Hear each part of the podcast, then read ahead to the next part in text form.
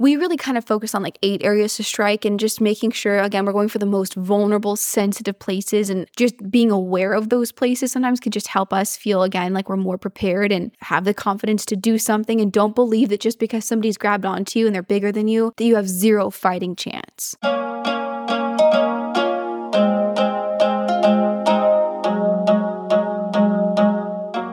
Hello, Grown Girl Gang. Welcome back to the Girl We Grow Now podcast. I am your host, Victoria, and I am so excited to be back with another safety episode. Honestly, you guys, this is quickly becoming my favorite series that I've done yet because, as I said in the very first episode of this series, safety is so important, and I truly believe we need to talk about these things more, especially as women. So, I have a special guest on today. I have Kailee Billerbeck. She is a second degree level three black belt with a degree in psychology, and she has traveled to almost all of the 50 states teaching self defense and safety to college women. So, Kailee decided to create her own program called Everyday Armor.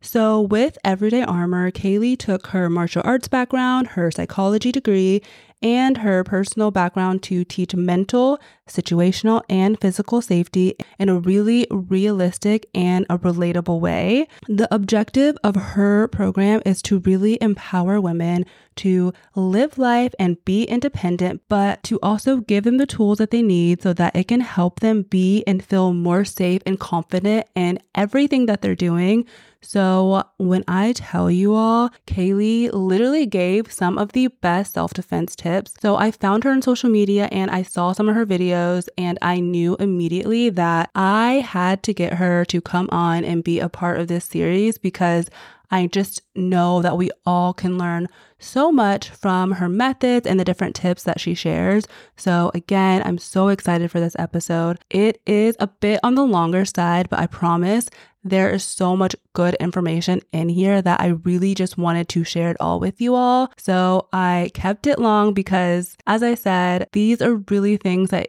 we need to know. And as someone who has grown up with safety really being ingrained into my life, I learned some tips that I had never heard before. So, with that, let's go ahead and dive into the conversation with Kailee. Hi, Kailee. Welcome to the Girl We Grow Now podcast. How are you? I'm good. How are you? I'm doing great. I'm so excited to have you here. It is so interesting. Like, I talk with my friends about safety all the time. So, mm-hmm. growing up, I guess I would be considered the paranoid friend because my mom, like, just with the environment that she grew up in, she was constantly teaching me all these different different safety things that I feel like a lot of my friends, their parents just didn't teach them the same mm-hmm. thing because I think she had to be street smart just because she grew up in an area that wasn't the suburbs and maybe wasn't the safest. So, yeah, I think like that, I'm grateful for it because I think that has set me up to always have safety on my mind and kind of have that alertness. So I do feel comfortable solo traveling and doing things on my own because it's just something I've it's been ingrained in me since I was a kid basically. You know, it's it's interesting how you point out like it's kind of this paradox, right? Like you're the paranoid friend but then also like you feel comfortable enough to go travel solo. So it's like there's I think this kind of idea about if you're paranoid or you're kind of, you know, thinking a little bit deeper about the situations that you're in or what could go wrong and prepping for that that we're like paranoid or overreacting when,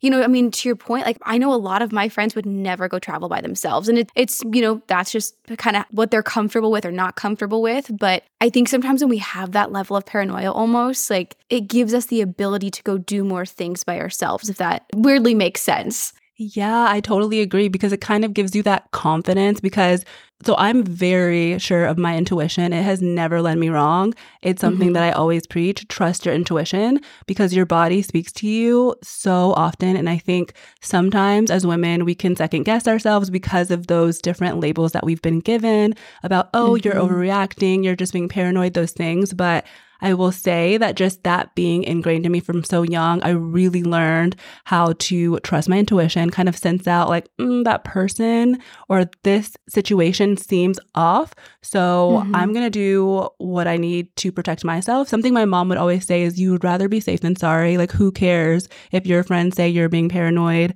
Just do what you feel like is safest for you. Yeah, I wish your mom could go and teach all the other young women because it's so true. And that's, I mean, really kind of when we boil down like our curriculum, that's what we're really trying to ingrain in women and empower them to seek out different ways to build self esteem, to build that confidence. Because it really, I mean, to your point, trusting your gut is like the best thing you can do. And it, I feel like nowadays we see all these TV shows, we hear about true crime, and we almost want to make safety this really over the top, extra flashy thing, when in reality, so much of it comes down to confidence and just kind of common sense things that you can ingrain in, in daily life, you know, but you can't respond to those things or, you know, do any of that if you're not confident. Exactly. So I definitely have skipped. I always have to start with an icebreaker. So I have to back up because I really want to get your take on this. So yeah. I always ask all my guests, what is the best life advice you've ever received that you still apply today? You know, I would say it probably came from my mom. And I I just I mean there's so many different things that I could point out, but I feel like the reason I am where I am today is because my mom always told me like why not you? If there's even something that like you aren't really proud of in yourself why not you? Why can't you like switch that up? Or if there's like something that's kind of been passed along through generations in your family like why not you? Why can't you be the one to end that cycle? Career you know like why not you to be the one that's in a healthy relationship? So it's i think just kind of this idea that anybody can have anything they want in life but you have to commit yourself to it and it takes a lot of hard work but yeah i think just that question like why not you I really love that. And I love that your mom taught you that. I actually saw a video on Instagram earlier today, and the woman in the video was talking about a lot of times we don't do things.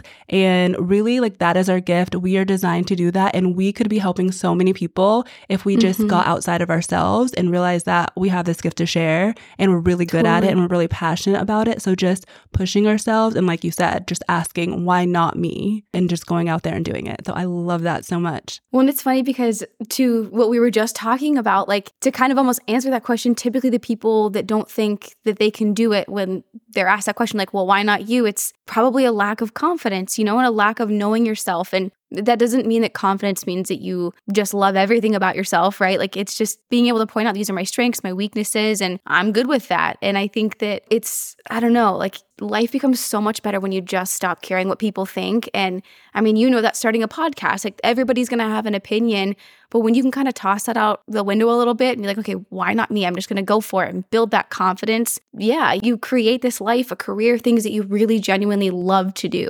Exactly. When you start doing the things you want to do and block everything else out, you literally are going to be able to live the life that's most exciting for yourself. So that is so yeah. true. I echo that. Okay. So, what got you into safety and self defense? Good question. So, my parents forced me into it when I was younger. Um, they signed my sister and I up. Actually, so my mom worked at this restaurant and it was in like our small town. And her boss made a deal with my instructor. And basically, he was like, okay, you could, I think it was that like my instructor could go eat for free and my mom's boss got like free training or something for my sister and I, which is super cool of him. And we started training. My parents signed this contract for us. It basically said we would stay in the program until we got our black belts. And I was morbidly embarrassed. Like the outfits, the gis that you had to wear, I was like, if people saw me doing this, they think I was so weird. And I, I was so embarrassed by it. But then you know, the more that I did it, and I, I did a bunch of other sports, and then I, I ended up coming back to martial arts because it just was something where you're competing with yourself, but then you're also in this community of other people where all working together, you know? So it was just, it was a really cool environment and, and it was just very empowering. It was a great outlet. The people I met were incredible. So that's kind of you know, what got me started in general. And then I stopped training at 18. I went off to college and I really saw this lack of self defense and safety that was tailored to women that don't have any experience. Because, truth be told, there's a lot of people in the world that are just never going to sign up for, you know, those consistent weekly classes and they're expensive may not be of interest to people. I would advocate for it, but we're being realistic, right? So it was really kind of taking what I had learned, things that I felt like maybe were even missing in my training, and then really kind of funneling that towards young women in a way that actually made sense and didn't tell them, okay, you can't do this, you can't do that. This is what you should wear, this is what you shouldn't wear, you know, and things that empowered them to still have individuality and be able to do stuff alone. So, yeah. I think that's amazing. Yeah, that definitely is, like you said, like, especially in college. I definitely was not thinking about taking self defense. So mm-hmm. it is mm-hmm. really nice that you saw that need and then you tailored it into a way that would make it more appealing to younger women. So I think that is amazing. So you, you, said your mom or your parents signed you up for self defense. So is that something that they had in their background or was it because they just wanted like what was their do you know their reasoning behind that? No, so you know it's it's interesting because my I don't really know actually if my parents kind of felt a need to do it for any particular reason, but I know that my mom's boss, his he had two daughters who were older than my sister and I and they had both done martial arts. And he was like, Renee, I cannot tell you how important this is for your girls to get into this. Like, this really set my girls up for success to be independent. And my mom was like, okay, boom, sign us up. So, yeah, it, it was really kind of all from from her boss. So I I really owe a lot of that to him. That's really cool. I was only asking because my my dad has a background in he was a black belt. So he put us okay. in martial arts. I, I did not have that same agreement to become a black belt. So I did it when mm-hmm. I was mm-hmm. younger.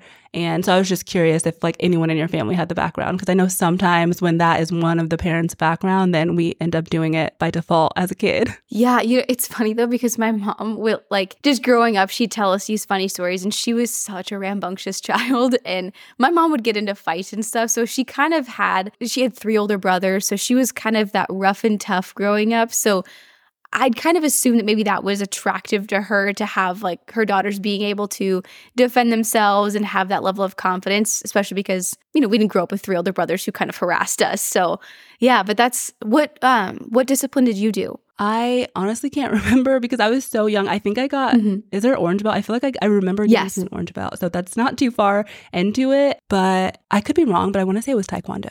Okay, perfect. And honestly, yeah. I feel like so much of it too, even if you know you don't get to to black belt or even if you're like you know what a martial art doesn't sound intriguing to me i'd rather do kickboxing i think and even if not that like even if you just have a certain physical outlet that you enjoy i think so much of it comes down again to confidence right if somebody grabs onto you even if we don't have that that training on how to get out of certain holds it's still just having the confidence to do something, right? Look for the places to strike and try to at least get away. Yes. And I think so. I did that. And then a couple of times throughout my teens, I did self defense classes with my mom. So mm-hmm. my mom is kind of like your mom. Like she naturally, like she have gotten to fights before and she had brother. So naturally, you know, mm-hmm. she was a little bit more rougher and tough. And like, yeah, I, I'm convinced she can beat up a grown man. Like I think the men fear her, which I am in such awe of that trait, honestly. But mm-hmm. anyway, so I did take a few self defense classes. So now, like when I'm dating someone, sometimes I will like have them practice with me, especially if he's way bigger. I will be like, hey, like come behind me and grab me. Let me see if I can get out of it. And so I mm-hmm. think that if you have a brother or a boyfriend or something, I think that's a good thing that maybe you can even practice with your partner. Yeah, absolutely. And even if it's just like looking something up on YouTube, you know, and there's so many different escapes that you can look at. I mean, I learned certain ones in my training. Krav Maga is going to teach different ones. Jiu Jitsu would teach things different. I know I've always wanted to train. Like Krav Maga and Jiu Jitsu are things that I'd love to go more into. I've never done Krav Maga. I've done a little bit of Jiu Jitsu, but those are two things I'd I'd like to experiment with. But you know, everything's going to tell you something different because that's what they've studied. That's they have a reason for selecting what they did. So I think it's really about finding what's best you know, for me, if you're just going to kind of like look at these things up, if I was going to advise somebody to take regular classes anywhere, it would be probably jujitsu. But I mean, yeah, look it up, practice the different escapes and holds. And even if you you do it once a week, just at least trying to get a little familiar. So when you're in that situation, if God forbid you ever are, you've at least rehearsed this a little bit. You know, it's kind of just that, that like mm-hmm. mental training, even to keep from, hopefully, keep from freezing if somebody were to come up behind you and say, grab you. Exactly. I totally agree with that. So, what are some of the top safety myths that you see a lot of people believing that are true?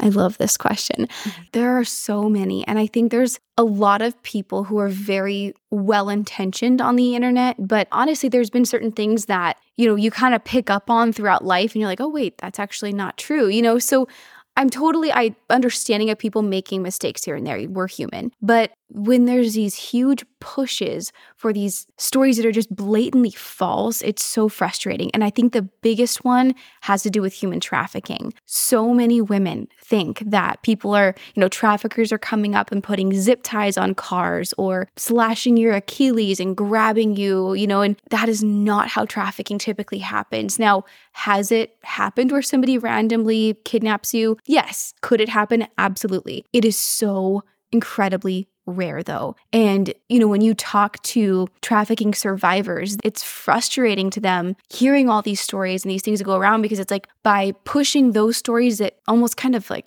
fear monger a little bit, you're missing what's actually happening. And that devalues my story, that devalues the stories of these other survivors. And it really keeps from people seeking out, okay, how is this actually happening? How can I identify it? Or what are the, the most common risk factors or things to look out for? So I think that's probably the biggest misconception or myth that tends to circulate and and on that point if you look at the US trafficking hotline from 2015 to 2021, there's zero reports of people putting zip ties on your car, using other markings, crying baby noises, abandoned car seats.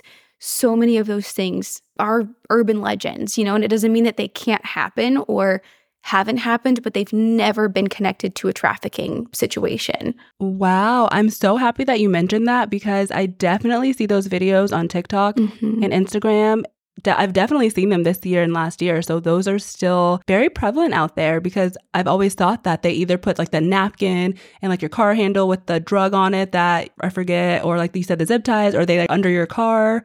So I'm really happy you mentioned that. And I think I also see like people putting trackers like from the videos on the back of your yes. car and things like that. So yeah. And you know, with social media nowadays, I think it's tough because again, like could these things happen? Yes. And could somebody maybe because they've heard all these stories, if I see a weird thing on my car, it's very easy to draw that conclusion because I've heard these other stories. It's like, oh, well, that must be what this is. When in reality, it's not. But we think that because of all these stories propagated on the internet. And even let's say if there was an instant where somebody was randomly kidnapped, and, and, there are those instances, you know, and taken into trafficking, that a lot of times becomes the one story that blows up because it really freaks people out and it makes them, I mean, that, that like affects daily life. When in reality, it's let's look at the people we know because those are most commonly going to be, would be your trafficker, you know, and look at the tactics that they use and how they groom people because that's actually it's not as fancy and stuff it's not as like big but that i mean that's the most common way that it's happening wow we might have to talk about trafficking in another episode because i think that is something that we all should know especially if there are mm-hmm. a lot of mm-hmm. misconceptions about how it happens out there yeah, absolutely. So, are there any safety tools that you are tools that are must haves for you to have on you all the time? You know, it's a tough question for me to answer because to be really honest with you, I don't carry any like self defense items. A lot of times, in situations where I might use one of those items, I'm typically traveling and trying to like consolidate everything else that I'm trying to carry or, or move from one place to another. And truthfully, I know that I'm probably not going to regularly practice with, say, pepper spray or a taser, and surely not a gun. So I opt not to carry them because I'm not I know that I wouldn't have the time and energy to put towards the training that I would need to have. Now, if I was going to advise any items for somebody to carry, I would say carry something that's going to optimize the space between you and a potential perpetrator. So, something like pepper spray, pepper gel,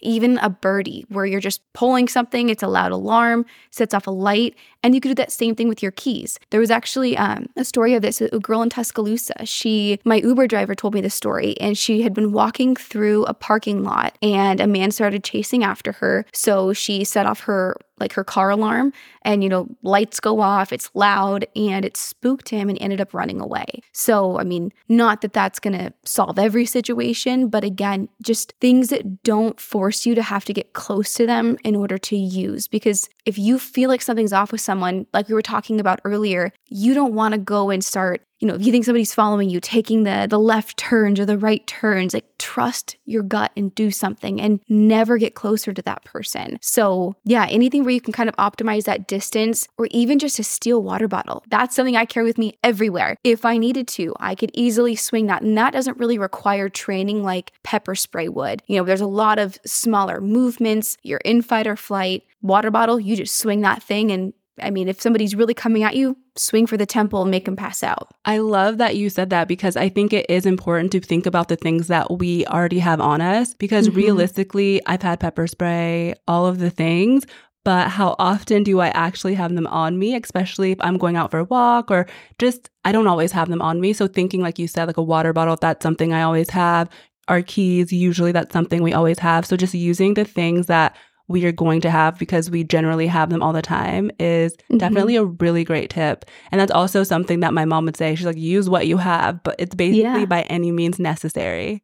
Totally. And, you know, kind of on that point too. So, with the keys, going back to maybe what I wouldn't recommend, there's, so I would say, yes, like, you know, we are talking about, like, have your keys out, set off your alarm if you're near it. If you think somebody's outside of your house, even set it off. I would never advise somebody, though, to rely on a key between their fingers as a weapon. And the reason I say that is because if that's like your one item that you're going to use or your way of defending yourself, there are so many other things like number one, running away, right?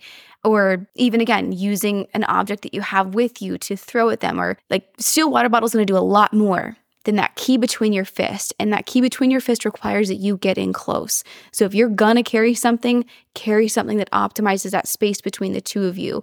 And I mean, frankly, you don't want to be up against a perpetrator because they've sized you up. They already think they're going to be able to physically overpower you. So odds are they're probably larger, taller, and stronger. So you don't want to have to rely on punching them with a little key. I love that you mentioned that. The fact that they've probably, well, they've obviously already sized you up and they've decided that you're their target. So mm-hmm. I know this is probably years ago. I remember, I don't know if it was a police officer or someone said, like, there are certain things, I mean, we can't always be right, but there are certain things that they generally do target. So are there really things that you know of that it's said that they target whenever they see someone out, like a woman out? You know, it kind of depends on what the end goal is, right? Like if somebody, there was actually um, a woman that had told me a story that had happened to her and she was walking, she had her iPhone out, and this man in particular was there was like a group of them that were going around stealing iPhones and reselling them. So in that case, you know, he saw what he wanted and he went after it. Maybe somebody sees an expensive watch that you're wearing and they want that, so they go after it. Now, in reality, am I going to alter what I'm wearing on a day to day basis? Probably not. You know, and, and, I would never tell a woman, like, hey, you, make sure you don't wear your hair in a ponytail because it makes it more likely a perpetrator can grab onto it. Or don't wear heels. Don't wear all black when you go out because we should be able to express ourselves or wear what we want to. And I think there's so many other ways that can help us feel and be more safe that don't require us altering how we express ourselves or, you know, things like that that really shouldn't i don't know i just i feel like that really affects like okay well i can't wear this nice necklace that my mom got me for my birthday because i'm afraid somebody might come try to steal it you know so i think that you kind of just have to monitor that for yourself. Now, if I was going to go walk in an area that was known to be extremely unsafe, yeah, maybe I would take some of those things off. But on a day to day basis, probably not. Having your head up, walking with confidence, having longer strides, walking with a purpose, and not being distracted, probably the best things that you can do for yourself. Again, those more common sense things that are frankly very easy to alter. Yes, I talked about that in this past episode, but one time I was walking through a parking lot. I think I was early 20s and I was mm-hmm. on my phone, just not paying attention. And this older woman stopped me. She's like, Hey, like you should not be walking through the parking lot looking at your phone. You need to pay attention. And, oh and the, at the moment I was like, wait, what? But then I thought about You're like, it. Rude. I, like, wow, I appreciate her. I know at first I was like, wait, like she's not my mom. Like, what is she talking about? but, I, but like hindsight, I'm like, I appreciate that because one, what if I had, I mean, I had been told that before by my mom, but mm-hmm. I just was obviously being young and just living my life. But I do appreciate that reminder from her because it hits differently when a stranger tells you that because it's like, yeah. wow, like she stopped me to say that. Like, obviously there's a reason. And it did highlight, like, okay, I do need to pay attention when I'm walking through a parking lot because you never know. I could mm-hmm. wait, I could have waited until I got into the store. And it's it's crazy too because somebody, a total stranger, can tell you that years ago, yet it's something that still sticks with you. And I mean, not being distracted is such a big thing. And so many women, I hear, I literally ask this question in every single class raise your hand if you have called someone while you were walking home by yourself at nighttime. And every hand goes up because so often we think, oh, I'm more safe because I'm talking to somebody or somebody knows where I'm at or they're on the phone or maybe I'm escaping what's happening in my immediate environment because I feel anxious. When in reality, you're losing a large amount of awareness on your environment. So somebody comes up to you they now have the element of surprise where they've caught you off guard. You didn't see it coming. You have no time to respond. If you're on your phone, you're probably about to drop it if somebody grabs onto you. So you know, again, trying to maximize that distance between you and your perpetrator, put your phone down and like tune into your environment. And I think so often we think that's going to feel so scary. But the more you do it, the more you're like, and you can go into full like CIA special agent mode where you're mm-hmm. like, you know, walking around like you, like you know shit. So, you know, and it, it just, it's empowering and tuning in, watching for those things that just feel off so you can respond to them and have more time to do so. It's so interesting that you mentioned that because I feel like that's something we hear like when you're walking by yourself at night call someone because of those reasons. So mm-hmm. it is a very interesting perspective because when you say it it makes total sense. Of course we're going to drop our phone if something happens. Like that's the last yeah. of our worries. And then and it's kind of like, what was the purpose of being on the phone, especially that person's not there anyway? So mm-hmm. I know you've mentioned a couple times maximize the distance. So do you have specific tips for that? So it's going to be situation dependent, right? But ultimately, the most amount of space you can have around you is ideal. So if I'm walking, let's say I'm walking by myself at nighttime, whether I'm just walking back from a restaurant, walking from my car, maybe I'm on a college campus, either way, you know, if I'm choosing between a really congested sidewalk where there's a lot of cars parked along the street, there's a lot of trees, bushes, or if I could walk in the middle of the street and obviously have that space around me. I mean, if a car is coming, you know, move. But if it's a really populated street, maybe don't do that. But, you know, just looking for those areas where you have more space. Same thing when you're parking your car. Where can I park somewhere that has as much space as possible around my car? And that could be, you know, instead of parking in the back of the parking lot, maybe I'm parking closer next to another car, but maybe one side of my car is near a little walkway or the cart return, or maybe it's just by a car that's shorter as opposed to two larger cars that I can't really see around. So, you know, just always looking at how can I create as much space around me as possible. So again, we have more time to see and respond to potential threats. Now, if there's a situation where somebody kind of just had that off feeling and obviously we still need to kind of maintain that distance as much as possible. If let's say again, situation where somebody's walking behind me, I'm like, "You know what? Something feels off about this. I don't know." I actually just spoke with a woman who is in the FBI and the CIA, and she was like, "I get so annoyed by people telling you to take the four left or four right turns or try to, you know, do whatever to see if they're following you." She's like, "Do something. Call 911. Get to safety immediately the second you feel something is off. Do not second guess yourself. So, in that situation, there's a lot of women that will maybe step to the side, see if that person will pass them, or they'll slow down to see if that person matches pace. But both those things close that distance between the two of you. You know, so instead, cross the street, right? Cross the street, create more distance between the two of you, get to safety. Speed up. Don't worry if they're matching your pace. You feel off, you speed up, and you get to safety. You know, so just kind of those things where you're always thinking about if something feels off, how can I make sure that I'm not getting closer to that person, responding to the situation, and just in general, looking to have space around me? You literally read my mind. That was my next question. I was like, what about when someone's walking behind you? Personally, for me at night, I do not like when people are walking so closely behind me. Mm-hmm. It is one of my biggest pet peeves. And actually, my friend and I were talking the other day, and we were saying how, especially we really appreciate men who go out of their way to make women feel safe because they understand that it can mm-hmm. be a bit frightening. So that's just like one of my things when they're walking so close to me, especially at night. Yeah. I love that you mentioned to either speed up or cross the street. I usually, I will say, what do I do? I feel like I probably have just like let them pass, but I do like your tip about speeding up or just crossing the street. Well, you know, and it's when somebody's following close to you, it and this is, you know, we kind of talk about this in our classes. It really, like, that's a broken social norm. Like, you should know how close to be or how close not to be. And yes, maybe some people are just totally ignorant to the fact that it makes women uncomfortable, but especially in today's world, most people kind of know, you know? So it's just if you feel off and you have that like I just feel a little ick about this. Typically, it's because they're breaking social norms. Like, why is this mm-hmm. person comfortable walking so close to me? And that's where that moment you feel that so many women go, oh my gosh, I'm just paranoid. I'm just overreacting. I'm fine. And you don't, you know, let's say that you say that to yourself, but that person does have bad intentions. You know, it's not worth the risk. Just mm. take action. You know, like you said, I immediately do something. I think it's so smart. You know, just respond to it. And and some people will advise you to turn around and confront them if you want to. Other people would immediately call 911. So I mean, we make those judgment calls for ourselves, but I will say locking eyes with them or asking if they're following you a lot of times are going to definitely stop somebody in their tracks a little bit. Yeah, I love that. I feel like that's something I've always heard that when you make that eye contact and you let them know I see you, sometimes depending on the person, I'm sure that does not mm-hmm. work for mm-hmm. everyone, that's going to scare them off because you're not as easy of a target mm-hmm. as they mm-hmm. thought you were. Yeah. And I mean, even like if you're walking, like, let's say down the street and somebody just like locks eyes with you, it's kind of like, oh, what the fuck? Right. Like it almost kind of like takes you back for a second. So, it's true. And I just, again, to, you know, what we started with, like that, it just shows confidence. And I'm not a soft target. I'm not going to go easy. And mm-hmm. I'm, I'm willing to do something if you come after me. Yeah. So it just made me think. So I also talked about in a previous episode. So I grew up in Texas and we literally say hi and smile at everyone. That's a very mm-hmm. normal thing.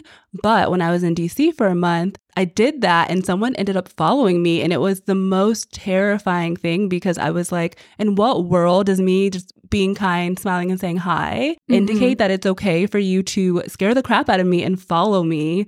It was the wildest thing. But I think from then, I stopped doing that, especially in unfamiliar places, because that is not the norm everywhere. And mm-hmm. I think with me solo traveling, I'm realizing that there's some things that I just won't do because I don't know if someone's going to take it wrong. Yeah. I, you know, and I think this is really situation dependent, kind of like you said, depending on where you are. And that's where we talk a lot about like researching the norms of an area that you're going to. Like if I'm traveling in the South, the Midwest, like typically that is more common for people to be mm-hmm. very just like kind and more welcoming, not knowing someone. You hold the door, someone can easily start a conversation with you, right? But mm-hmm. if you're somewhere where that's not typical and that's not how people typically interact, like New York, you know, it's yeah, just kind of knowing those norms can be really important, but also empowering. And I personally, I won't be like warm and friendly to somebody, especially when I'm traveling by myself, unless they've initiated that. So if somebody holds a door for me, I'll say thank you. I'll be kind. You know, cashier,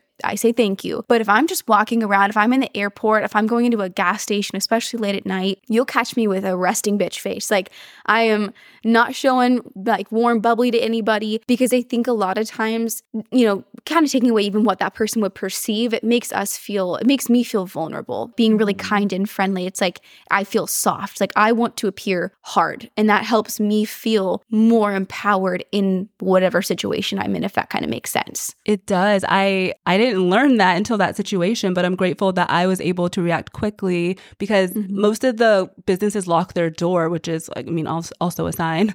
But I was yeah. able to like knock on a door and like someone let me in really quickly because and he waited for me for like 10 minutes. So it was oh just really wild. But I learned after that, like, wow, like I like you said, I need to know the norms of the area that I'm in. And it's not the South or the Midwest everywhere. So I am mm-hmm. now definitely at night everything. And this was like 10 30 in the morning, by the way. So mm-hmm. it was broad daylight during the week, but I'm yeah. definitely more of an RBF girl now. Yeah. Just, no, that's yeah. That's the same. So the girl that I was talking about that was like, you know, had her phone out, the person actually ended up completely like lunging for the phone and physically attacking her. And she was like, Kailee, this was literally like morning in my hometown. I felt so safe and secure. I was walking to the bank and somebody completely attacked me. And it really, it can happen anywhere at any time and and I just think the more though that we we learn and practice these you know quote unquote like self-defense practices but really it's just mm-hmm. portraying mm-hmm. confidence right the more you practice that the more first of all armored you are and the more confident you ultimately feel in those different situations because you've thought through that worst case scenario so, so true. Okay, so speaking of traveling alone, I want to get some tips on that for our solo travelers, aka yeah. me. so, what are some essential safety precautions women should take when traveling alone?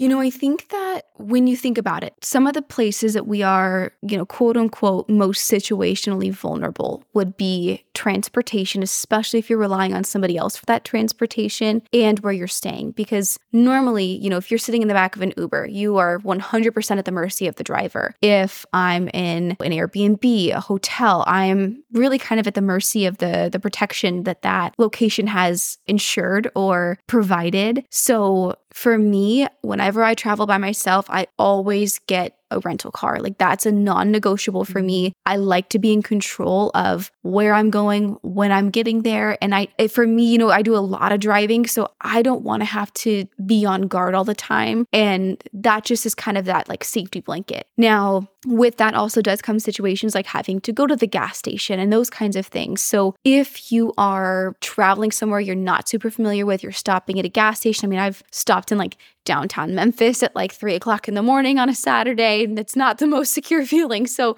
with those kinds of things, first of all, planning it, right? Thinking it through. And a lot of times you have to get gas near the airport, and sometimes there can be a lot more crime around airports. So, positioning yourself, right? You know, position yourself towards an exit. If it's dark outside, really making sure you can. I always try to make sure that I can see the freeway from the gas station and vice versa. So, I'm driving along. I hardly even will really like look up the gas station to choose. I want to make sure I can see it myself. So, those are the gas stations I choose because if I'm ever in a situation where I have to get out of there, first of all, as a little tidbit, you can actually drive away with the pump in your car. Like it's actually fairly easy to do and it'll shut off the gas and there's like a little release on the on the hose. So, if you had to do that, you're facing the exit, you leave. Now, it's a lot easier to get to a freeway, a highway where you're not coming to stops as opposed to if I had just gone, you know, even just 3 to 5 minutes into a town I'm unfamiliar with, I don't know how to navigate those streets especially in the dark. So, you know, just kind of thinking some of those things through and then where you're staying. Do your research. When I first started doing all of my solo travel, I had, you know, used some Airbnbs and stuff. I will never forget this. I show up to an Airbnb and they had said that it was basically like a, a detached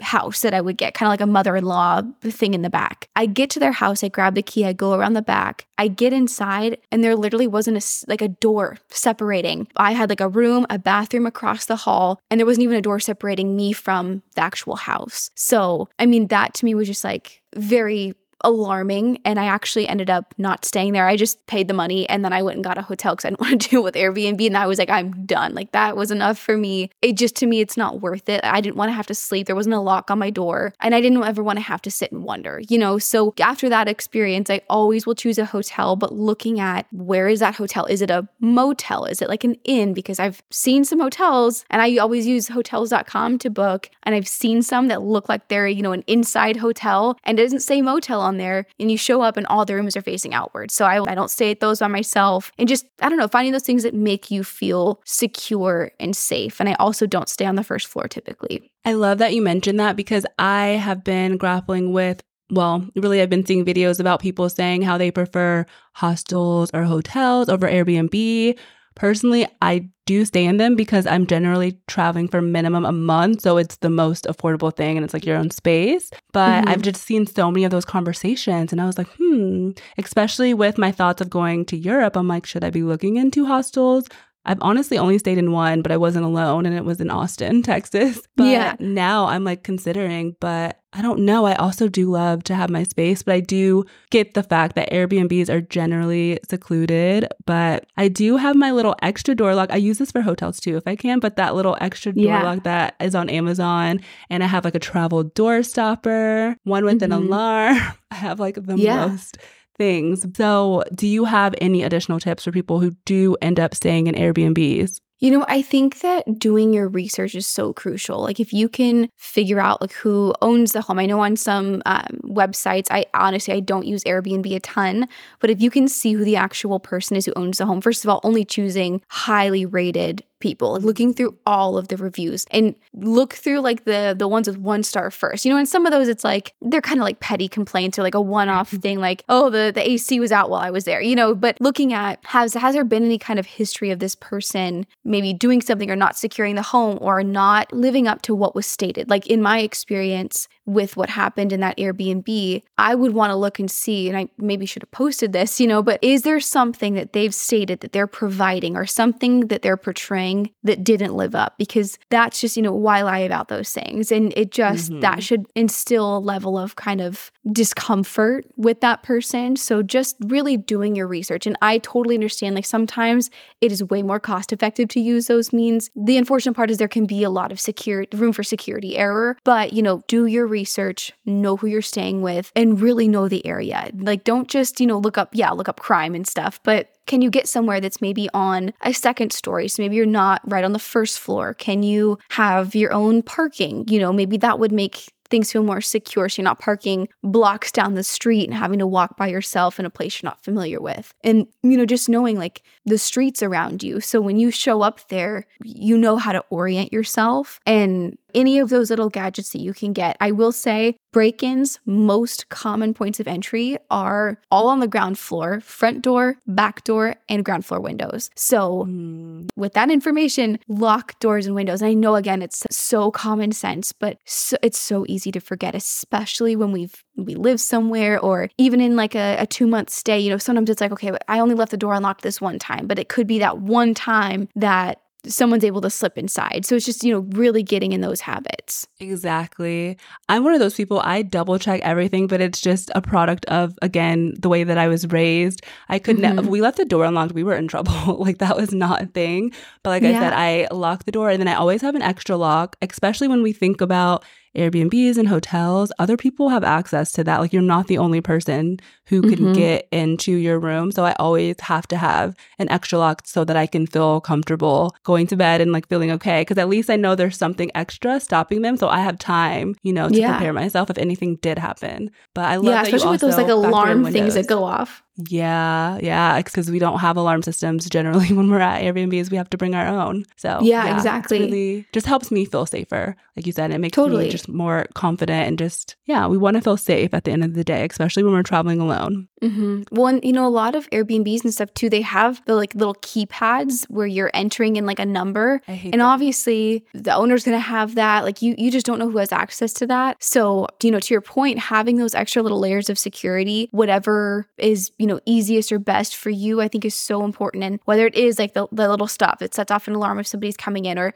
maybe you're somebody who doesn't wake up to loud noises so you have you know just those extra door locks you can get for like hotels or things like mm-hmm. airbnbs because you just never know and why not feel secure like i like to go to bed and know that there's really no way somebody could break in odds are so minimal i sleep better you feel better so mm. I think all those little layers are crucial. Exactly. And I've tested that lock because it looks like some honestly, I saw it and I was like, what is this gonna do? But the guy mm-hmm. I was mm-hmm. dating, he's huge, like six four, definitely over 200 pounds. And I had him test it. and I had him test it with the door unlocked, but me just having the lock. And he's mm-hmm. like, no, like you really can't just get in. It is hard. Like you'd really yeah. have to put a lot of effort into breaking the door down. So just want to say that it does work. yeah. Well, and a lot of times too, you know, if somebody feels a locked door, you know, if they're looking to to break into your house and they they're trying to like steal stuff or whatever it is, like that's going to present a pretty big barrier to them because mm-hmm. what's, you know, the next option would be to go probably either break the door in or break the window, and that's going to be extremely loud. And a lot of times they're wanting to get away with it. You know, it's a crime of opportunity. If the opportunity doesn't present itself, they're probably moving on to the next one. So even if let's say that those locks aren't 100% perfect and your you know your boyfriend like ran at it with some kind of like big object and it broke it down, then you know at least so most people aren't probably going to take it to that next step if that makes sense. Yeah, that does. And that's a very good point to point out. So, when we are in unfamiliar places and traveling, what tips do you have so that we can feel safe? Literally, the other day, I saw this girl. So, I love social media, but people do post so many things about experiences. But I saw this girl, mm-hmm. she, I think she was in Brussels, I want to say. And she had okay. her phone up and she was recording. Some guy was literally following her. Uh, she was taking the metro and he mm-hmm. followed her because she, I think she got on the wrong one. So she got off and she just happened to notice that he was literally following her. And she was with her friend. So they ended up calling an Uber and he followed them all the way up to the Uber, basically. Oh my so gosh. It's one that's so scary. But do you have any tips like that when you are exploring unfamiliar places and things like that? I think the biggest thing that we can do is really, you know, kind of like I said earlier, researching your environment. Because if, if you're trying to figure out where you're going as you're in fight or flight, freaking out because somebody is following you, it's, you know, a lot of times when we're when we're going through that fight or flight response in our body, a lot of times we lose access to our prefrontal cortex, which is going to take away our ability to have, you know, higher levels of thought or reasoning and work just kind of acting on impulse. Like your body is in survival mode. So, really kind of knowing where you're at or what your options are as far as kind of evacuating an area and knowing different unconventional exits, not just where the exit sign is, you know, just kind of having that escape route, being familiar with your environment first and foremost, you know, because again, that helps with confidence. Another thing you know, and I know that a lot of people think that this is extreme, but call for help, like call 911. And even if my sister actually works in uh, communications for Washington State Patrol, and she always says, like, you can, first of all, if you're ever in your car and you call 911, it's up to your ear. And most places, that's, you're not going to get in trouble for that. In addition to that, if you just call and leave the line open, they can still help you. So even if you can't talk, you know, you're running around, you're freaking out, and you call 911 they can still, you know, send officers to where you are. So call for help. And again, I know that that sounds so extreme, but you have that extra layer of protection. Somebody should not be following you like that.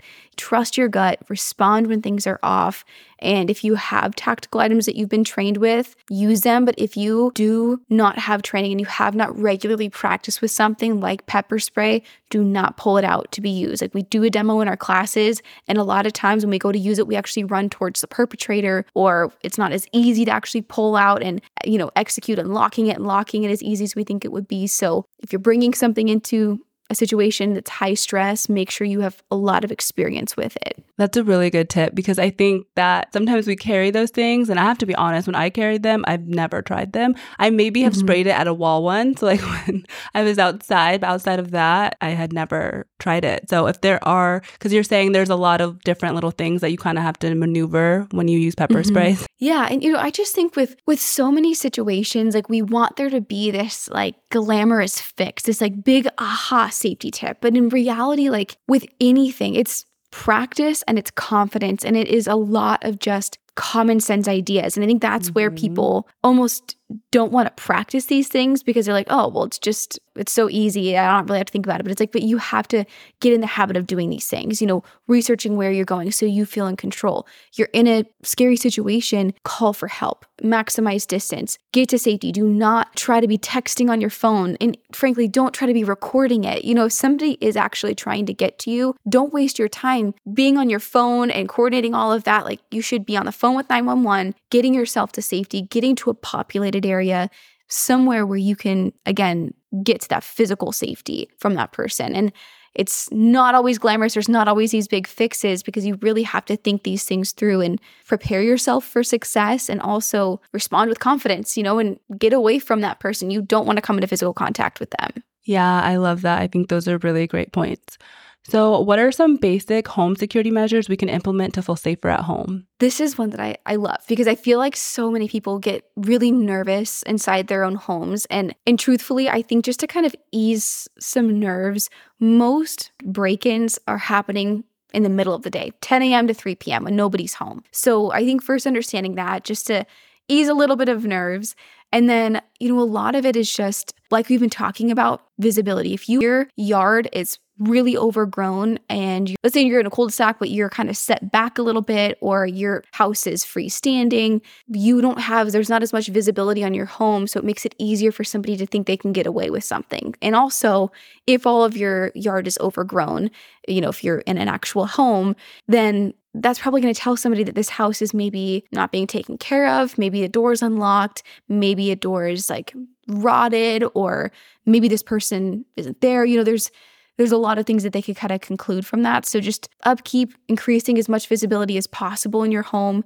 Sliding doors and windows can actually be a lot easier to open, even when they're locked, than we would think. So, you know, get a wooden dowel, put it in the track of the window, the door, you know, just again, adding that extra layer of security. And like I said before, so common sense, but lock your doors and windows. Like such common sense, but really something that does actually make a difference. And cameras, motion censored lights, cameras actually make it three times less likely that somebody would break into your home. So that people don't want to get caught. You know, they want it to be Mm-hmm. easy. So just the mere presence of that could deter somebody. And I know people talk about dogs, you know, but loud noises, that's an obstacle. They may not want to deal with it. So just, you know, kind of thinking through all those things, trying to limit exposure into your home so somebody could look and, you know, scout different things that they might like or be able to tell, like, okay, if I broke in here, I'd have to get to there and that would lead me to the back door and kind of knowing the setup of your home. But like anything, just pay attention. If you see somebody coming around your house often or taking pictures of your house be aware of it. They say that a decent majority of people are going to live within a, I, believe it's a two mile radius of where you live. So a lot of these things you know they've thought through. They even some people will come and knock on your door in the middle of the day to see if somebody's home before breaking in. So trying to just make your home lively like somebody's home instead of keeping it quiet with the lights off. So, yeah, just some things to kind of think about. Yeah, I like that. And another thing, so at my family's home, they also use like the big door stoppers, like the long, like metal looking thing,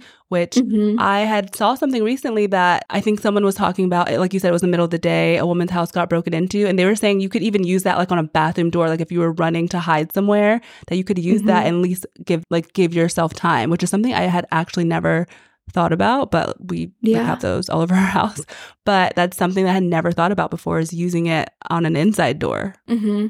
Well, and, and and I think I, I like that you pointed out to give yourself time because I think people forget that that's such a crucial thing. Like, if you have even just a couple extra minutes, that's a couple extra minutes for law enforcement to get to. you. That's a couple extra minutes to find like we were talking about those those objects like what's around me? What can i use? Like could i use this microphone? You know could i use wh- mm-hmm. what what am i swinging at somebody? You know it's, it's it really time is so important in any kind of high stress situation like that Yes. So I have heard, and please correct me if I'm wrong, but I heard that parking lots and parking garages are one of the top places where attacks or abductions for women could happen. So do you have any tips on how we can safely navigate parking lots and parking garages? Yes. So, and this is one thing I hear a lot of anxiety about from, you know, especially the women that we work with. And specifically, we work with a lot of college women that are having to do this often. And again, like I hate to keep repeating myself, but so often it really comes down to space, right? Space and confidence. Limit your distractions. To that stranger that told you, you know, to get off your phone, like that is one of the best things you can do, right? Because again, we're seeing things before they ever get close to us, responding to them. While we did talk about, you know, with your cars, if something's on it that it, you know, like a zip tie or whatever, it's probably not a trafficker, but it also could be maybe somebody trying to distract you so they could steal something from you. You know, you just never know. So if something does feel off, while I'm telling you it probably isn't a trafficker, you should still absolutely hone in on that, you know, and respond to it. Go back inside if you feel unsafe. If you're coming up to your car, you know, don't just go around trying to unlock it when you can't see all your doors because really, you know, the odds somebody slipping into your car are probably relatively slim, but it also just helps us number one, put that extra layer of protection, but also not have to fear that somebody's sitting in there. So make sure you can see all your doors before you unlock it. I know a lot of cars have the feature where if you hit unlock, it's only unlocking the driver's side. So mm-hmm. looking that up in your manual, a lot of times you can actually like switch that setting to make it so I hit unlock it's only unlocking my door, not all of them. And just again, you know, it starts where, where you park, like parking with as much exposure as possible, remembering where I park. And even if you don't, try to act like you know exactly where you're going, you know, and try to avoid looking lost because that totally changes our body language. Walk around setting off your your alarm, you know, look for your car.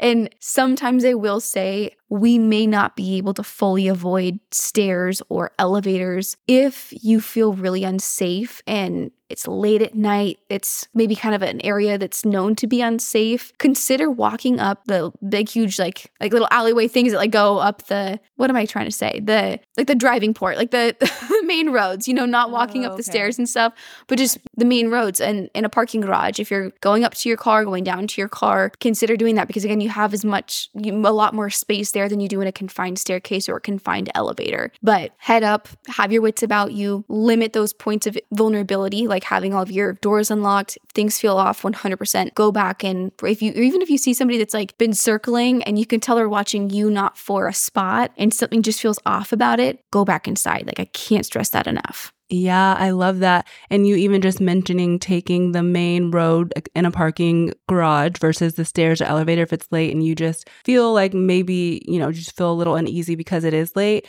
I mm-hmm. I did hear someone talking about just I don't know if this might have been towards buildings, but the difference between taking like stairs and elevator and they said stairs were safer. And honestly, I don't know that I would have thought that. So I don't know. What are mm-hmm. your what are your thoughts on elevators versus stairs if those are your only two options? So I mean, it depends on where I'm at. You know, if it's a situation like a parking garage where I feel a little uneasy about something, 100% stairs. Because with stairs, if something feels off, you have the ability to run. If you're stuck in an elevator with somebody and they make you feel uncomfortable, first of all, you're going whatever direction you're going in that elevator. Like if you're going up, you're going up you know, there's no way to get back down. And you don't know what could happen in that small enclosed space with a perpetrator. And truthfully, you know, especially when you're not very experienced with physical training, if somebody comes at you, you're not trying to completely beat the living crap out of them, right? You're trying to create a window for yourself to run to safety. If you're in that elevator and you've created that window for yourself, you can't run anywhere. So, yeah, I would say stairs 100%. That makes sense. Generally, if I'm by myself, it's nighttime. If I feel weird, I'm getting off the elevator. if they yeah. get in and I'm just like, mm, that person does not have good energy, I just get off and I don't care what it looks like. Totally. I was actually, uh, I was just at a hotel a couple weeks ago and I mean, this guy seemed totally fine, but he, he just like, he was asking like the weirdest questions. I was like in the little like snack area, you know, in the hotel hotels and there was some dispute at the front desk. So I was like taking my time looking at all the snacks and, and he kept coming up like trying to ask me the most odd questions like, hey, do you know if you can drink the tap water here? I mean, just like random questions. And mm. he didn't seem like he was trying to hurt me, but it just felt off and I went to go upstairs and he'd been kind of lingering in the in the lobby and I was like, "You know what? I'm going to go to the bathroom. I'm going to sit in there for a second. I'm going to let him go up and then I'm going to go up myself." So and you could consider that paranoia, but to me, again, like we were talking about, it's trusting your gut. Doesn't didn't mean that he was a bad human being, that I'm gonna be rude to him, but I felt off about it. So I'm gonna remove myself, go sit in the bathroom, wait for him to clear the vicinity before I put myself in an enclosed space in that elevator. Yeah, that's a really good tip. That makes a lot of sense. So, what can we do to make sure that we are prepared for roadside emergencies? I feel like there's nothing worse than something happening in your car, especially at night. Yes. It's so funny you ask this. I so I've never ever had my car like break down, especially at nighttime. And I had been posting about like all my stories as I was driving, which isn't the safest thing to do, but I was driving from a class from Northern to Southern California. My boyfriend was in the passenger seat. I'm posting about it.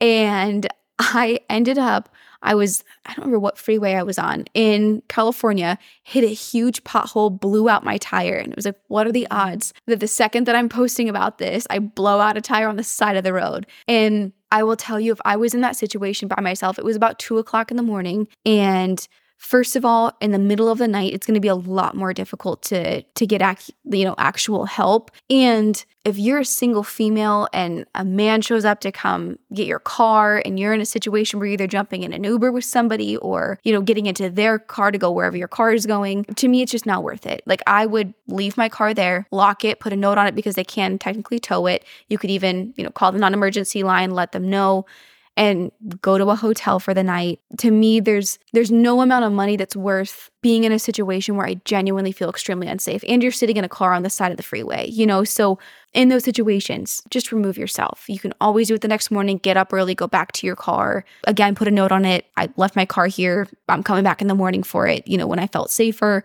whatever it is to avoid it hopefully getting towed, but in knowing like, what would I do? What number am I calling? Do I have AAA? Do I have, you know, I have USAA. So knowing like what is the process like and and getting help on the side of the road, locking your doors, just I think really thinking through what would I what's my worst case scenario, right? Probably having your car break down in the middle of the night. Okay, let's walk it back. If that happens, what kind of insurance do I have? What are my options as far as getting my car to where it needs to go? Cool. Now, what's in my general vicinity if I'm going on a road trip or whatever it is? Where could I take myself if I felt uncomfortable in that situation? Because ultimately, your car is important, you're way more important, you know? So just having that information ahead of time so again, you feel as confident as possible going into that situation situation. Yeah, I love that you say that. I have had a tire go out on me. It wasn't in the middle of the night, but it was at night. I was lucky in the fact that I had, I think I was coming back from somewhere. So I think I had, my friends were like following each other. So like mm-hmm. I wasn't completely alone, but I know roadside assistance came and I mean, just the fact that it's at night, I'm going to be a little bit freaked out, but that can be kind of scary when they come because it's like, are you really roadside assistance, especially when they come before you call? Yeah. So I just think that those are really good tips because I feel like I wouldn't even want to roll the window down. Totally. You know, and if you're somewhere where obviously you know people, like this is more if you're somewhere where you don't know anybody, but if you do know people, like call somebody to come with you, whether it's a friend or a romantic partner or family, you know, whoever you can get to come help you in that situation so you're not sitting there on the side of the road by yourself, especially if it's on a freeway. Like get them to take you away from the situation so you're not sitting there because it's extremely unsafe. Yeah, definitely. Just even being there, it feels really unsafe. So, mm-hmm. how yeah. can we protect ourselves while we're using public transportation like Ubers and taxis? I know you mentioned when you travel solo, you always rent a car, but I'm one of the mm-hmm. people just with traveling for so long, renting a car is so expensive. So, what it tips do you yes. have for that? So, you know, like anything, research it. Know what is if you're especially like if you're taking like city buses or city transportation, know the routes, know where you're getting off, know what is also commonly used, common crimes. Stick to yourself. Again, RBF, like that's the situation where I wouldn't be making friends with everybody, smiling at everybody. You know, I'm I got my head up, I'm not on my phone, I'm not distracted, paying attention, I know where I'm going, and really trying to find like again if you're in New York City versus LA there's vi- there's just different norms on how people interact on how I don't know like even just transportation works in general. So knowing those things so we can just try to blend in a little bit more and just kind of go on our way you know? Yeah. and with Lyft and Uber obviously there's so many different safety features that they offer. Somebody tracking your ride there's the check-in feature on your phone for the me feature. I don't think i am familiar with that one. Yeah it's like it's a new iphone feature. I've n- i haven't used it. I've only honestly just like read up on it and seen tiktoks on it. So it's it basically like you can like check in with somebody when you've gotten somewhere or just kind of i'm mean, truthfully exactly what we would do normally just like over text but now there's a feature for it. Okay. but truthfully if you especially if you're traveling a lot i just have my location on. You know i may not always be like sending somebody when i'm departing and when i'm arriving but if it's a situation where you you know even like if you're let's say going on like a date with somebody from a dating app, you don't know that person. So that's when I would definitely be like, hey, this is where I'm going. This is when you should expect to hear from me, having those check ins. But, you know, when it comes to Lyft and Uber, I think there's a lot of talk about where to sit. And it's a really, I don't know, there's a lot of controversy about it. And people will say the front seat because you have as much exposure as really the, the spot with the most exposure is the front seat, right? Windshield, if something went wrong, you're in a slower place. People have talked about, you know, grabbing for the wheel and helping direct the car. There's you know, also lower risk, you'd have child locks on. But the back seats, if you're sitting diagonal, you're furthest from the driver. But, you know, and also in the front seat, it's probably easiest for them to hold any kind of weapon to you because you're right next to them. But in the back seat, diagonal, you have as, you know, the most space away from them, but they could also probably still kind of hold a weapon to you. And you're not really at like a, a point of advantage if you were trying to respond to the driver. Now, if you're sitting directly behind them, it's hard for them to see you, it's hard for them to hold a weapon to you. The only, you know, harder thing is that if you're trying to get out, if you're in the furthest lane to the left, you run the risk of possibly getting out into oncoming traffic. And back seats, there is a higher risk of the child locks. So I think it's really just thinking through where do you feel most comfortable responding? Are you somebody who could go for the driver if something happened? In that case, maybe you're sitting behind them. Are you somebody who wants to assert your dominance off, you know, the get-go and sit in the front seat? Do you just kind of want to avoid the driver altogether and sit diagonal from them? I think there's reasons to to argue all places and, and some drivers actually won't allow you to sit right behind them and some may not allow you to sit right beside them. So, you know, just kind of thinking those things through. And again, what would I do in my worst case scenario? Yeah, I love that you bring up the seat positioning because I was recently talking about this with a few mm-hmm. of my friends and just if we were in the Ubers by ourselves, like what we would do.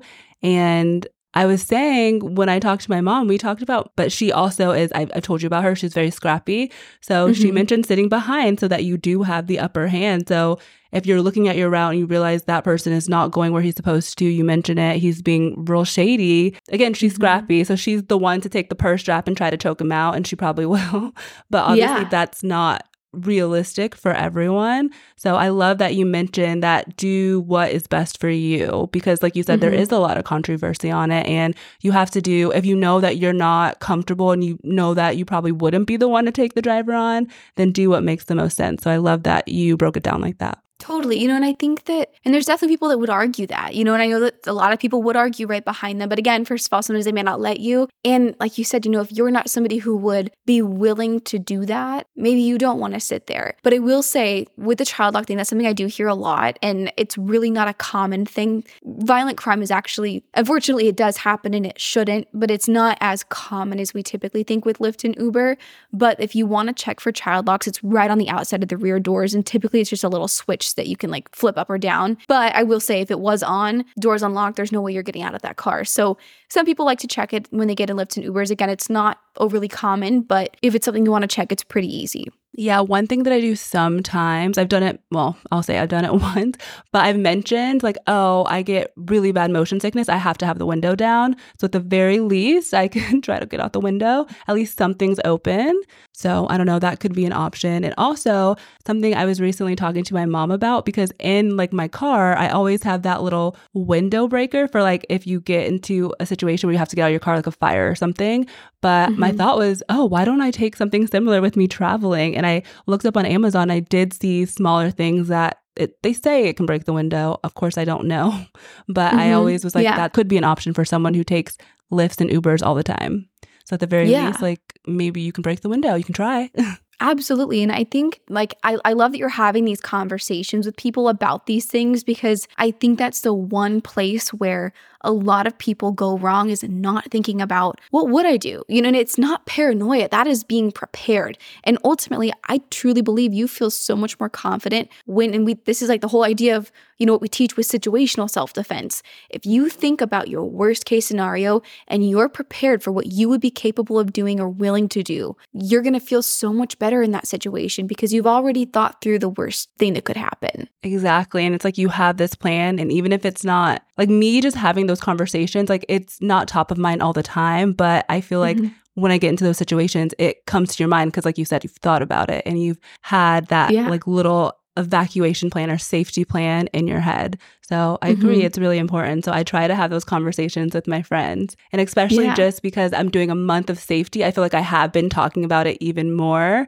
And I've been mm-hmm. doing more research and just having more conversations to see what my friends think and like just things that are on their mind. So it's been really helpful for myself, honestly. Yeah, absolutely. And I mean, think about the amount of confidence you probably have going into these situations now because you've thought about it and you're mm-hmm. like, okay, yeah, I got this. You know, even if, yeah, we get in a real situation, maybe sometimes we don't know if we would fight or flight or freeze or, you know, whatever else. But if we've just at least thought it through, I think that just instills such an extra layer of confidence and competence in those situations. And people yeah. feel that. I agree, definitely. So, what about going out at night? What are some key precautions that you would recommend? I also love this question because this is something, you know, actually with the former agent that I was speaking with, she was in FBI, CIA, and I was like, what do you think is the, the biggest risk to women at large? And she said, 100% spiking. Like people putting stuff in your drinks, it could happen anywhere. She gave this story. She was out with Navy SEALs when she was out on a mission and she actually ended up having something put into her drink. Now, typically when we're going out, first of all, like alcohol is going to be your most common date rape drug, right? We all kind of are probably relatively familiar with those symptoms. And then there's also GHB Rohypnol and ketamine are going to be typically like the most common ones. For the most part, if you start at all, and I mean, some of these symptoms can start coming on anywhere from like a minute to like 30 minutes, you know, or maybe even a little bit more, but they can come on right away. So the second that you start feeling, first of all, any kind of symptom of drinking that feels off for that situation, over how much you've drank, what you've drank, or it just really anything that just feels like, okay, I only had, you know, a drink and I'm feeling so intoxicated. Going back to what we talked about, trust your gut, you have to do something. Now, to kind of walk that situation back, I know everybody's heard to safeguard your drink, but sometimes there's situations that we don't even think about that our drinks are actually highly at risk in. And I love, I, I don't know if, have you heard of Nightcap? No, I haven't. So there are these scrunchies that oh, you put on I've your wrist. those. I, I saw it yes. on your I saw it on your Instagram. Yeah, and they I love the idea. First, it's like a, a, brother and a sister that found it. They were on Shark Tank and they're just the coolest people. Such a smart idea. You know, just something to really so you don't have to really think about it as much. But, you know, if I hand my drink to my best friend, to my boyfriend who I love and trust, if we're out drinking First of all, you're probably focused on what's happening right in front of you. So you probably don't even have 100% of your attention on your own drink. Now, somebody's sitting there with their drink. Again, even as much as we might love and trust them, then they're holding your drink. Your drink is last priority, right? So, I mean, spiking happens so quick. The, the ice trick, you know, if it sinks, like really not a legitimate indicator of if something's in your drink. You can't really smell it, you can't really taste it, you can't see it. So, you want to reduce the risk of that happening. Don't give your drinks to anybody if you're going to the restroom. Take it with you, finish it, get a new one when you come out. You're on a date with somebody, don't leave your drink sitting there when you go to the bathroom. Same exact thing. You know, thinking about those situations your drink can be vulnerable in that we don't always associate. You know, it's not just leaving it on a table and going to do something. So, first and foremost, you know, safeguard your drinks. If something feels off, take action. You can always order an angel shot if you need to, get bar staff to come help you. There's actually three ways you can order those too. So, you know, just kind of having that in mind. And I think I would argue the most important thing go out with people you trust. I was in a situation when I actually lived in Mexico for a summer and went out with people, didn't know them very well. I got super intoxicated. I fell asleep on a beach and woke up with my entire bag stolen, phone, passport, all my important stuff. So, wow. you know, going out with people we trust that will be there at the end of the night, make sure we're okay, are okay leaving if we feel uncomfortable, really one of the most important things that you can do for yourself. I love that you mentioned that because I think that is the thing like going out with the people that you trust, especially if you're going to be drinking. And then mm-hmm. I guess if you're not, or if you're going out with people that you don't really know, maybe try not to drink too much. But I definitely, I definitely agree with going out with the people that you trust. And like you said, you got yourself into that situation and you found out quickly that those just were not your friends and or people that you probably would want to really hang out with again. So I think that's yeah. a very imp- important tip to make. Totally. And I think that, you know, and to that point, like when I travel, like I've gone out for a drink or two before, you know, and like, and I don't think there's anything wrong with that. Like, again, our whole point is we want to live life. And I think that it is so empowering. It might be really fucking awkward at first, but it is so empowering to go sit at a bar or sit down at dinner by yourself. Mm-hmm. So, to your point, like, yeah, you know, go have the drink, but just don't drink as much as maybe we would if we had that extra layer of protection of having someone we trust with us. Yes, I am definitely the queen of going out solo to bars, to restaurants, anything. And I advocate mm-hmm. that because, like you said, it's so empowering. And honestly, you don't know who you'll meet. Like, I feel like when you're by yourself, it's easier for people to come and talk to you. And I've met some of my good friends that way. But yeah, I definitely That's advocate so cool. for that. Yeah. So, are there any safety apps or devices that women should consider using? So, I'm not like the hugest proponent of the safety apps because, again, I just think that that takes away a level of engagement you have with your surroundings. So, I'm not the best person to talk about that with. I would say, as far as like items, I love, love, love, love InvisaWear. I think it's the coolest thing out there. and that? it's um, it's jewelry that you wear. So I would always advocate for the necklace over anything because necklace is going to be closest, easiest to to touch and use with any of their items. It's basically like their pendants. So there's like they have them again hanging from a necklace and they're really cute. And if you click the back of it 3 times and it's not like super easy to click, but it'll alert up to five emergency contacts and emergency services. So, you know, if you have your phone in your pocket, maybe you've called somebody because you do feel unsafe, you put it in your pocket though, so you're not actively in that phone conversation. If somebody were to come and grab me, you click the back of that three times and it alerts people that, you know, you're in danger. So I think that's one of the coolest items. Again, it's an everyday thing, they're cute. And on top of that, I would say just if you feel comfortable, again, if you're gonna train with it, pepper spray, pepper gel, knowing the difference. You know, they're they're relatively the same, but they do they, they work differently. Pepper gel is typically going to be a lot more precise, safer to use indoors. Pepper spray has a wider dispersal range. There is higher chance of blowback if you live somewhere windy, I probably wouldn't recommend that first. But if you're in a situation where there's multiple assailants, there's probably a higher chance you're going to hit more than one of them. But you know, you have to be careful because there's also a higher chance you're going to hit yourself. So again, being willing to practice with that. We we work with a company. They actually sell water canisters. So it, they they have like these cute little holsters for the pepper spray. You can take them out, put the water canister in, so you can actually practice with them. And that's what we'll practice with, like in our classes. So practice with it. Please, please, please. If you're carrying it, practice with it. Birdies are a great tool. You know, again, it's just making a really loud noise. If you want to kick it up a notch, they have tasers, stun guns, all that kind of stuff. But I think the more advanced your weapon gets, the more you better ensure that you are training with it because it would almost take a perfect situation to whip out pepper spray and use it to where it truly subdues your perpetrator. So, train, train, train with it. You don't want it used against you. You don't want it to be rendered ineffective in a situation where you're relying on that. You know, you're stopping your tracks, you're not running, you're trying to use it. If it doesn't work, you've probably now further pissed off your your perpetrator.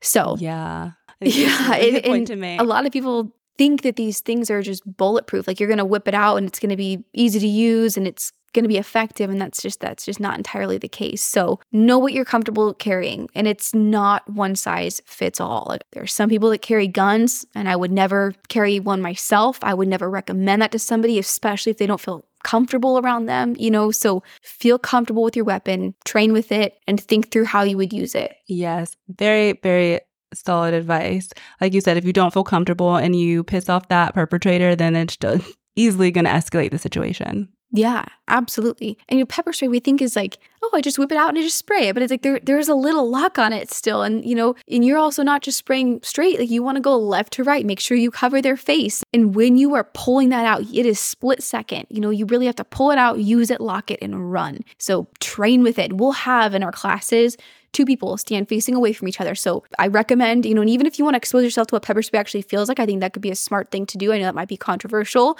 but um, even if it's just the water canister, put it in there, have two people face away from each other, have someone else say go or something, have one person start charging at the other person and try to whip out that pepper spray and actually use it. And you'll see how difficult it is and how panicked you get. So, you know, practice, train with those kinds of things as much as you can. Yes, and going back to the necklace that you mentioned, I, I'm pretty sure on the iPhone there's something similar because I know I've done it on accident a few times, like the mm-hmm. safety feature. I don't know if you've ever done it, and I think you have to. I think you have to hold it for a certain amount of seconds, but then it will like mm-hmm. message your emergency contacts. I think so. I don't know. Are you familiar with that? Yeah, okay. and, and I think if I'm not mistaken, I'm pretty sure you can actually go in and uh, like under accessibility, I, maybe it's accessibility, but I think that you can like program how many times you click something for that to pop up or for that to happen, or you you can kind of customize that to your liking. Mm-hmm. I, I I believe. Yeah, I think you're right because I just remember I used to do it on accident all the time, and then I went in and changed it, but I'd have to go back and look. So even like that could be a potential option for like a tool if someone that's all they have, and well, you have to know how to use it, but that is an option. Yeah, and I'll say too, I know this sounds like a really weird tactical item, but a lot of law enforcement will tell people to get a tactical flashlight. You want to make sure it's tactical so it's bright enough, but that's another thing where if you shine that at somebody, it's going to momentarily blind them, giving you time to run away. If that person comes close to you and you have a tactical flashlight, even if it's, you know, this big, that's going to be a lot more effective than, you know, again, that that key between your fist and you can easily swing that at somebody again going for hopefully like the side of the head where you can make them pass out. That is good to know, especially just the side of the head. I feel like a lot of people also talk about going for the jugular, but it seems like side of mm-hmm. head is if they can pass out, that's like perfect opportunity. Yeah, exactly. You know, and I think we really kind of focus on like eight areas to strike and just making sure, again, we're going for the most vulnerable, sensitive places. And depending on the situation, you're going to have different areas exposed to you. So just kind of knowing what you would feel comfortable with, just being aware of those places sometimes can just help us feel, again, like we're more prepared and have the confidence to do something. And don't believe that just because somebody's grabbed onto you and they're bigger than you, that you have zero fighting chance.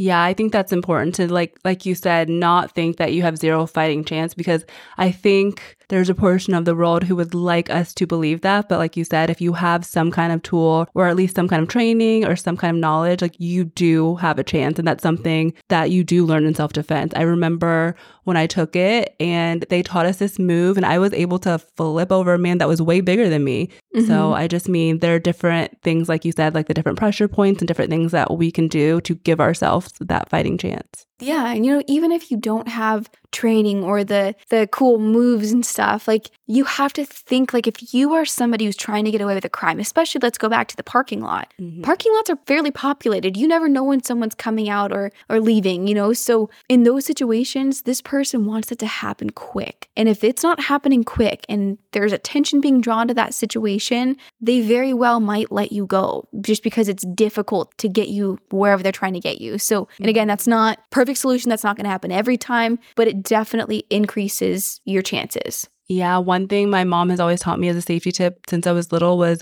whatever you do, try not to let them get you into the car because you are better off fighting where you're at. Just do everything you can to fight where you're at. Mm-hmm. So that's yeah, one of the yeah. major tips she always taught us. I want to meet your mom. She sounds like a total badass. you guys have yeah, the no. best conversation yet. Yeah. And I mean, because a lot of times, like if you do get into a vehicle and you're headed to a secondary location with them, you're probably driving either to your place of assault or sometimes it could be a long, slow, painful grave site as well. So yeah. you just don't want to you don't want to go with them. And if I actually um there was I don't remember the name of the documentary. It was on Netflix. It was about actually a killer in Texas and mm. there was a, a woman that he had taken and I believe she was I want to say in like her 20s or something. And she was in the car and I don't know how fast it was going. I can't remember, but she had actually ended up jumping out of the car on the I want to say like a freeway or a highway. And she ended up surviving and very much saved her life by getting out of the car. Wow. Wow. I think that is also, yeah, something to know. I feel like I have seen something similar, but I think I want to say he was trying to steal her car and he stopped at the gas station maybe to use her credit or her debit card and she was mm-hmm. able to figure out a way to get out of the car when he was like leaving yeah. the gas station but like you said yeah I mean either way it's a risk but I think I would rather take the risk of jumping out of the car even as scary as that sounds 1000%. at least you like kind of know what's going to happen versus being taken somewhere you have no idea what's totally. what you're headed to so I Yeah, I and I think that. it's important too to remember like if you are in a situation where somebody is actually trying to to take you, don't just scream and don't just yell help because so often we explain those sounds away with typically what we most commonly associate the sound with. Like did you hear about the uh, University of Idaho murder case? Is that the one with the roommate? No. Yes. Oh, it is? Okay. Okay, yeah. Yeah like the i think it was the four people that passed away. Yes. Okay. I heard about that one. Yeah. So there was there was um, two of the roommates that survived and one of them had claimed that she thought that they were, they were like playing with a dog upstairs that somebody was like in an argument because your mind isn't going to that worst case scenario. Like she's not sitting there like oh you know somebody is like lethally attacking my roommates upstairs because we would just never think of that because we we're not commonly exposed to that. So we explain that noise away with what we most commonly hear that with. So in a situation situation where somebody's trying to take you, if we just start screaming, we're probably going to go, oh, that's just probably, you know, somebody messing around or maybe somebody saw a bug. You know, we're explaining all of that away in our heads. So you always want to try to explain what's happening, give direction, single somebody out, easily say, like, you in the pink, there's blood, call 911, right? Giving direction, calling them out, and trying to somehow explain what might be happening. Yes. And one other thing, if you do have to come in contact with your perpetrator, my mom always said the thumbs in the eyes, that can really take someone down. I'm so shocked by that, honestly. But yeah, sticking your thumbs yeah. in their eyes in if somebody ever has you like in close quarters, I know we all have all probably heard like you know strike the groin, but mm-hmm. if you can't actually strike the groin and you're in close quarters, as long as they're not wearing skin tight jeans or something, you can also grab, squeeze, twist, and pull their balls as hard as you can, and I guarantee it'll be quite uncomfortable. So to the point with the eyes, like find those soft spots, those places that really inflict a lot of pain and discomfort to give you that window to get away. Yeah, I think that's a really good one. I hadn't heard that one, but now it's locked in. yeah.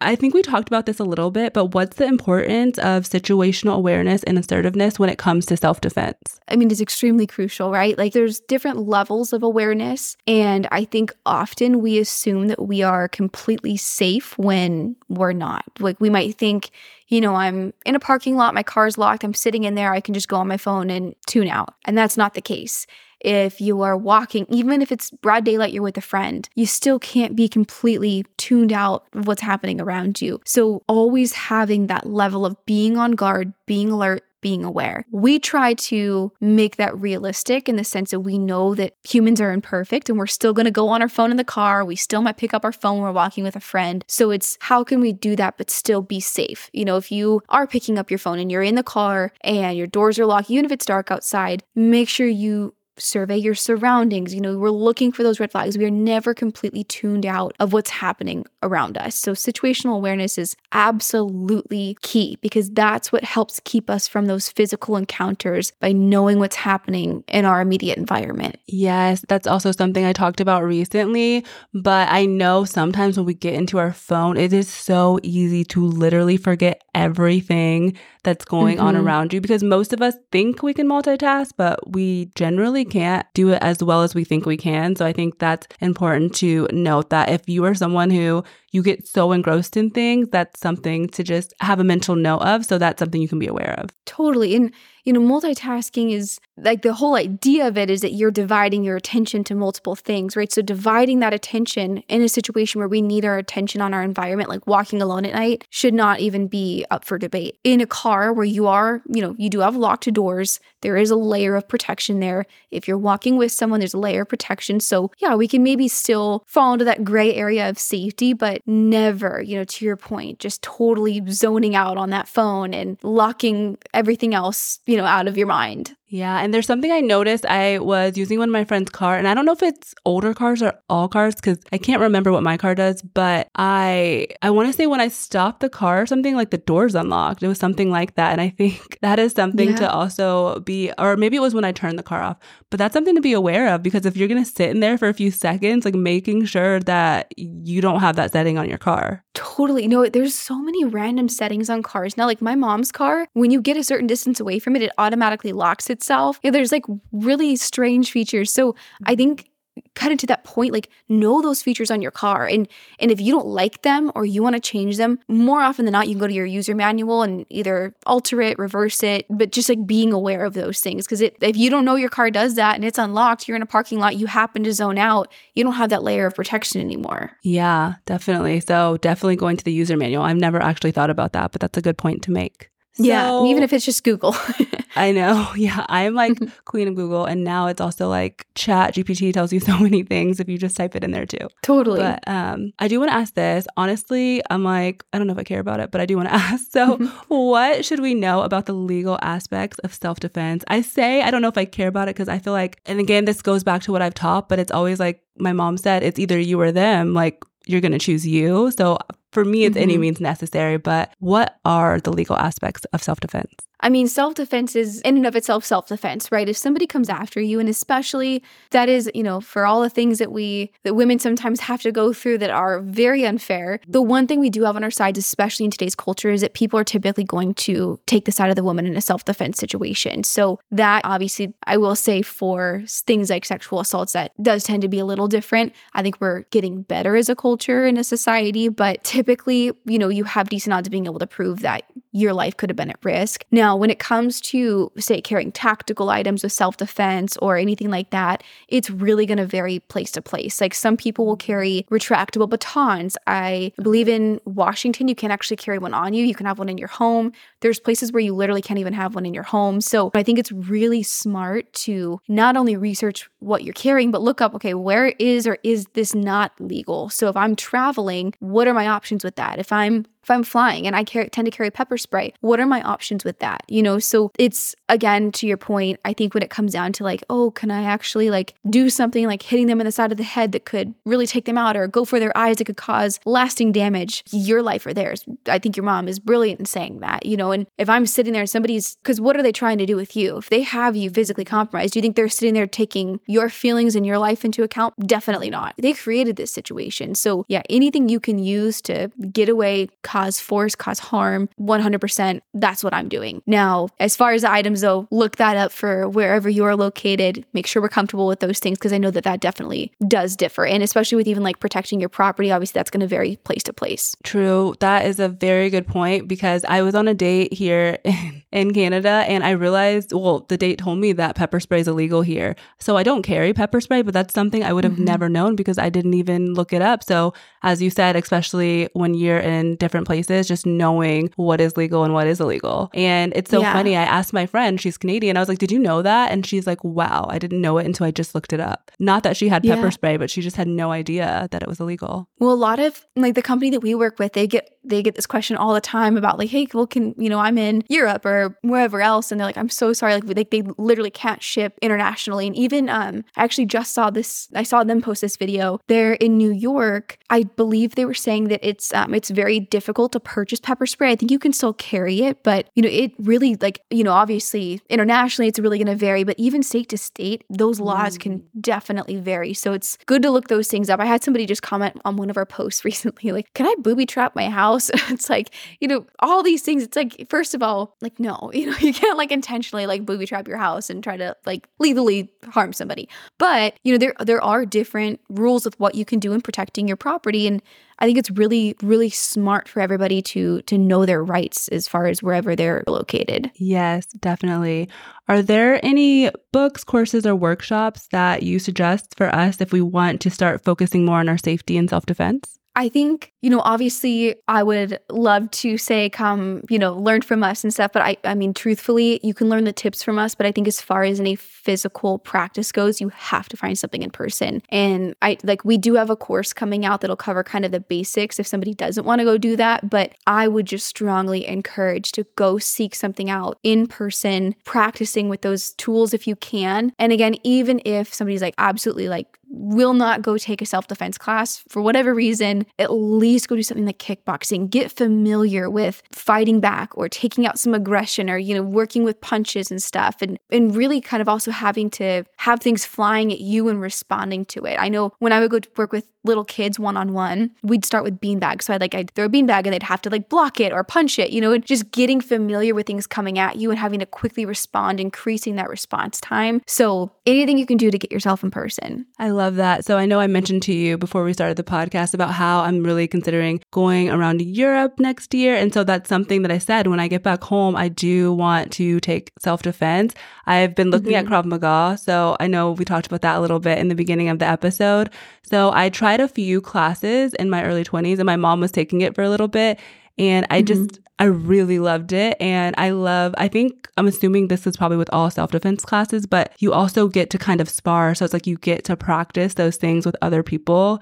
And like you said, mm-hmm. I just think mm-hmm. that makes a difference, like just having that practice. Totally. And, and every studio you go to is going to be different, you know, and every discipline, their sparring style is going to look different. Like at my studio, we, my instructor did a bunch of different stuff. So, and when I started instructing, I got exposed to a lot of that. So that's kind of where I got more of that. Like, and we had separate separate programs that were for self defense specifically, but we started off in traditional taekwondo. Like that sparring style isn't really street applicable, more is just, I mean, you learn how to fight on your feet, but then we did kickboxing that helped more. We did some Muay Thai, and then we did more street applicable stuff on the side. And that's really, you know, you have to kind of look at what you're wanting from it. So if you want brute force and street fighting, like Krav Maga is your place. If you want to learn to really leverage technique over, you know, somebody's size, jujitsu and I know, do you know who Jocko is? I don't think so. No. He was um Um, he was a Navy SEAL and he's just so badass. And he always says his daughter's actually in jujitsu and he always recommends jujitsu. So that's something that I know that I want to take up more. I very, very base knowledge of it. So I think, yeah, just getting familiar with what's available around you, what you're looking for from it, and really taking the time to put in the research on what you're going to go train.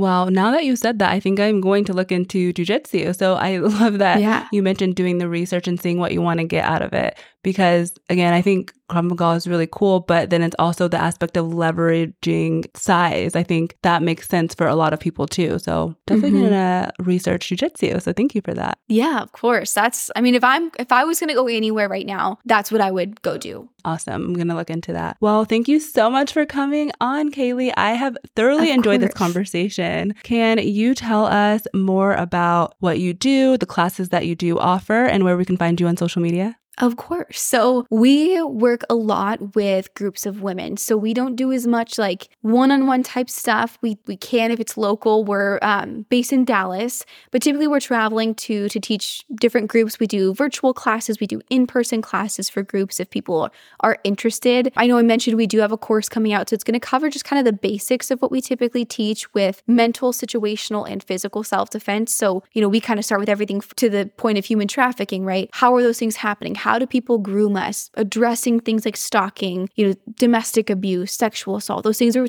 we do tend to know our perpetrator to some extent. Mm-hmm. Then there's the situational side, which we talked a lot about today. And then, you know, obviously the physical side that we've really tailored to women who are probably coming in to do like a one and done self defense class who don't have a lot of training. So we will have that course available at the end of the month. I would recommend that more again. I know this is going against my like my own thing, but I would recommend that for the mental situational stuff and just base layer physical until you can get yourself into a physical class because that is what's going to be most beneficial as far as that side of it goes. But yeah, and as far as tips and stuff. We have all kinds of tips that we post on social media. We are at Everyday Armor on TikTok and then Everyday Armor Official on Instagram. Love it. I've looked at some of your videos on Instagram and you definitely do provide really good tips. And I definitely know that you're helping so many women. So I love that you have answered your calling and that you're doing this because I think it's really impactful. Well, thank you very much. And I appreciate like the world needs more people like you that that take this stuff serious. And I think that from everything that like I've I've learned about you and like your family, I think that this really did start with, you know, your parents making it and especially like, you know, you said your mom really making it a point to teach you these things. And I think so many women don't have that and maybe their parents don't even know about it. Maybe it's not accessible to them them. So being able to hear this information like you're providing, I think is so important and getting that conversation started and, and more people need that. So thank you for for helping with that. Oh, thank you so much. Thank you all for tuning in to this week's episode. If you really loved the episode and you felt like it resonated with you, be sure to share the love and share the episode with a friend. Also, if you could take a minute and head to the review section wherever you listen to your podcast and leave me a review, letting me know what you're loving about these episodes and which topics you want to hear next. That way, I can make sure that I continue creating episodes that you love. Also, make sure you hit the subscribe button so that you don't miss an episode. Until next week, bye, Grown Girl Gang.